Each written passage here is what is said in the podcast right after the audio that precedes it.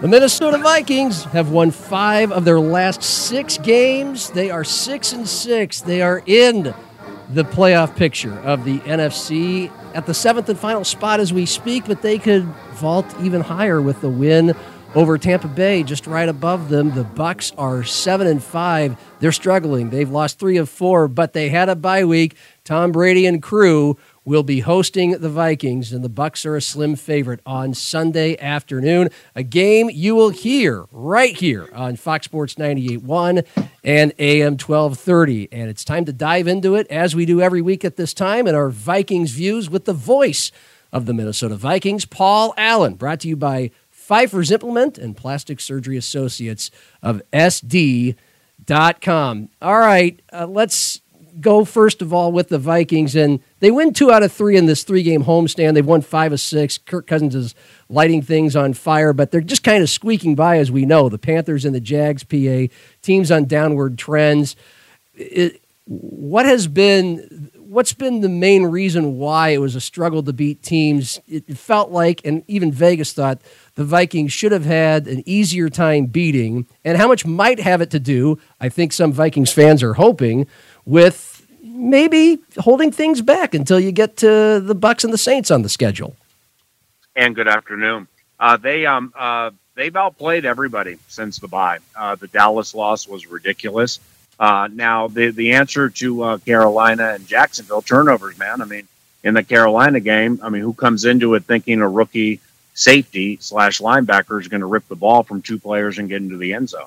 Um, and and um, and then you're going to have a uh, a fake punt in the Dallas game that's beautiful, and it's going to win the game for you, and and it gets called back because of penalty. Then in the Jags game, first play in the second half, Cousins blurts out the wrong play in the huddle, and there goes a pick six. So now, granted, that's on Kirk, and he knows it, and it happens so infrequently with him because he's so smart that the the team's rolling along nicely, man. I mean, you you, you mentioned, you know, here come the Bucks off a bye. I mean, it's Tom Brady off a bye and a two game losing streak in a game where Kendricks hasn't practiced. So I'm thinking he's probably not going to play. I mean, this this is a complete meat grinder this weekend.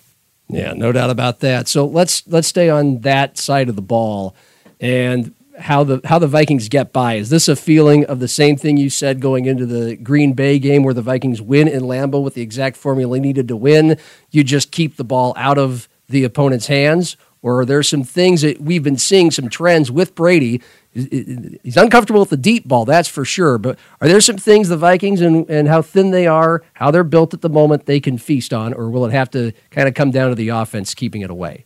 Yeah, I'm not the um, I'm not the biggest fan of the Bucks to be honest with you. They're seven and five, greatest quarterback history of the NFL. A lot of shiny toys on offense. Yeah, I mean I respect the Bucks. Don't get me wrong. Um, I was not a fan of the Antonio Brown move and and they're seven and five. So you know it's you you don't you don't plug in Brady and then draft and then like add some other pieces, including Leonard Fournette, and then boom, all of a sudden you're in the Super Bowl. You know it's not fantasy football, man. so yeah, they're beatable. Um, that Kendricks is not practicing in this game, I hate uh, because he's the best pass covering linebacker in the NFL. So you, a game of keep away would be great. The Vikings offense is high end. Uh, they got to jump out of the gate. They got to jump this team, score 14 points in the first quarter, and and and try to open a lead on them. That's very very key. The offense needs to be big in this game.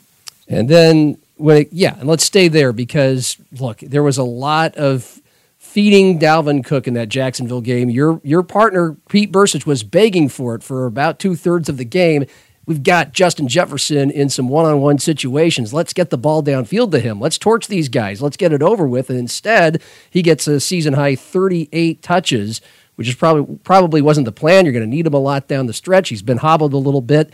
And the Bucks, best in the NFL, at 3.3 yards per carry given up on the run. So, what's the offensive formula? Well, Dalvin's the best player on the offense. So, I mean, it starts and stops with him. You run, you throw, and you fake. You know, you go play action. So, you know, he got up to 38 last game. That I would imagine if you could get the right people to open veins, they would think that probably was too much. But, you know, when you're coming from one and five, man, and, um, and you got to win all of them or a majority of them to get that playoff money, then you got to do whatever it takes to get there. So Dalvin, I am, and thanks for listening to the game, by the way, because Pete, you know, did harp on that, and he was right.